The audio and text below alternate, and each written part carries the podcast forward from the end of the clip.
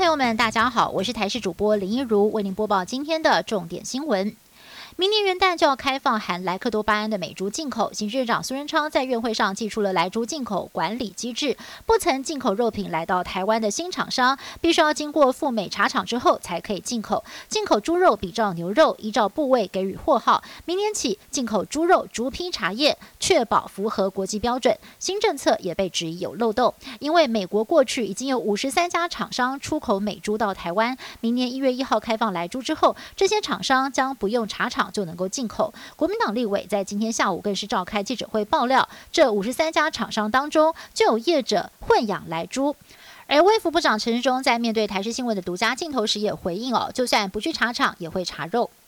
国内在二十六号再新增两例新冠肺炎境外移入病例，个案分别是赴美就学的留学生以及印尼华侨。只是这位华侨在居家检疫期间，明明陆陆续续的出现症状，却不以为意，没有回报，还在检疫期满之后马上出去探访朋友，导致一名防疫旅馆人员跟三名友人必须要居家隔离十四天，还有染疫的风险。指挥中心表示，会交由地方卫生单位调查。依照事实裁处，如果真的申报不实，依法可以开罚一到十五万元。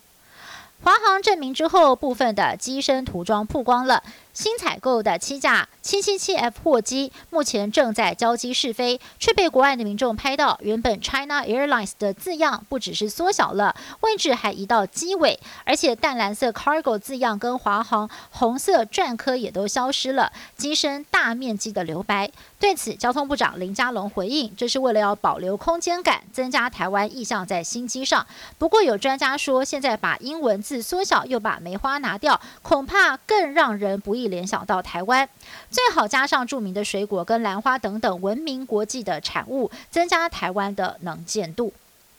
台北市明伦社会住宅二十五号举行招租记者会，由于全部都在柯市府任内设计与新建，堪称是柯文哲最重要的社宅代表作。但是里头三房型四十四平的租金最高超过四万块钱，饱受批评实在是太贵了。前来申请的民众更大喊：有这样的能力，不如买房。柯批今天亲上火线澄清，盖社宅不是为了打房用的，目标是房价抑制，不是为了要让房价崩盘。但是平数太大，导致租金无法下降，则允诺会检讨改进。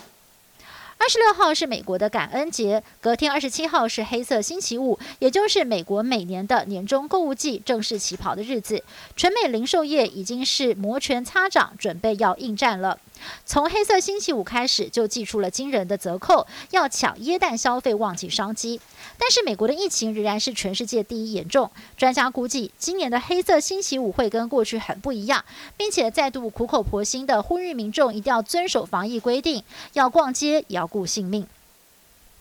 美国总统川普即将卸任，但是最近却是政治动作频频。除了继续的推翻败选结果，还特赦亲信前国安顾问弗林。弗林被指控在川普就任前违法跟俄国外交人员秘密接触。虽然上任国安顾问才短短二十四天就辞职，但在接受调查期间又做伪证，认了罪之后，在今年的一月份又翻供。随后司法部也撤销对他的指控。整个过程一直都有川普护航的痕迹，如今获得特赦，显然是川普要为自己安全下装铺路。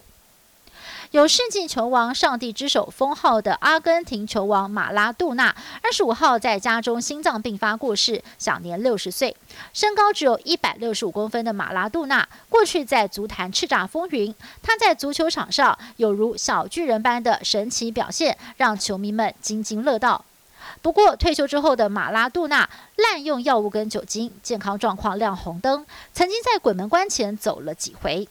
十月三十号过完六十岁生日，没隔几天就住院动手术，没有想到出院之后心脏病发猝逝。阿根廷总统宣布全国国殇三天，悼念这位一代巨星。而球坛不少巨星也都发文追悼，并且称赞马拉杜纳是不朽的传奇。